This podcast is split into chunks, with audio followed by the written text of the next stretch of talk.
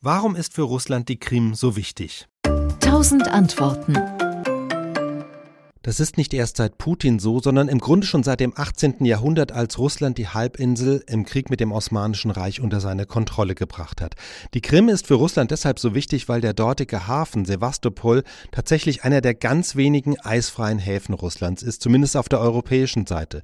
Man glaubt es nicht, wenn man auf der Karte sich dieses Riesenland ansieht, aber tatsächlich, wenn man die Küste abklappert, da ist St. Petersburg an der Ostsee, die Ostsee friert in der Ecke auch gelegentlich zu. Außerdem käme eine russische Flotte in der Ostsee im Zweifel nicht weit, denn um bis in den Atlantik zu kommen, müsste sie durch die Meerengen bei Dänemark und Norwegen, beides sind NATO-Staaten, eher schwierig.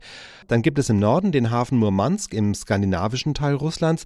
Der ist dank des Golfstroms auch eisfrei, aber sowohl militärisch als auch handelstechnisch gesehen sehr weit ab vom Schuss. Weiter im Osten grenzt Russlands Norden ans Arktische Meer. Das ist über große Strecken im Winter zumindest noch vereist, auch wenn durch den Klimawandel die eisfreien Tage zunehmen. Richtung Sibirien wird es aber immer eisiger und im Osten ist dann der große Hafen Wladiwostok.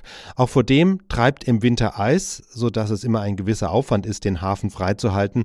Und außerdem, wenn man auf die Karte guckt, liegt Wladiwostok auch nicht am offenen Pazifik, sondern am japanischen Meer. Das heißt, Schiffe, die in den Pazifik wollen, müssen auch von dort erstmal durch Meerengen, die von Japan und Südkorea kontrolliert werden. Das ist in Friedenszeiten kein Problem, aber Russland hat schon viele Kriege erlebt und denkt den Kriegszustand immer mit bei seinen strategischen Planungen. Und deshalb ist die Krim für Russland so wichtig. Es ist ein großer, ganzjährig eisfreier Hafen in relativer Nähe zu den Städten, in denen die meisten Russen leben.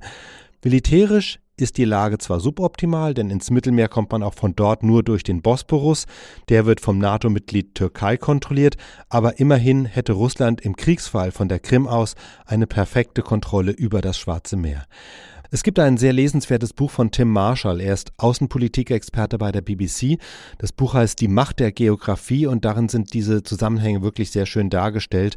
Auch der historische Kontext. Nachdem die Russen die Krim im 18. Jahrhundert erobert haben, haben die Zaren zunehmend ethnische Russen auf der Halbinsel angesiedelt und die Krimtataren vertrieben. Das ist eine Praxis, die dann auch Stalin fortgesetzt hat und die zu einer insgesamt pro-russischen Bevölkerung auf der Halbinsel geführt hat.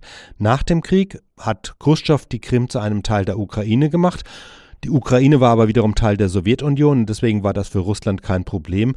Auch dann nicht, als die Sowjetunion zerfiel und die Ukraine eigenständig wurde, denn die Regierungen in Kiew haben sich bis 2014 gut mit Moskau arrangiert und Russland konnte auf der Krim seinen Hafen in Sevastopol weiter betreiben.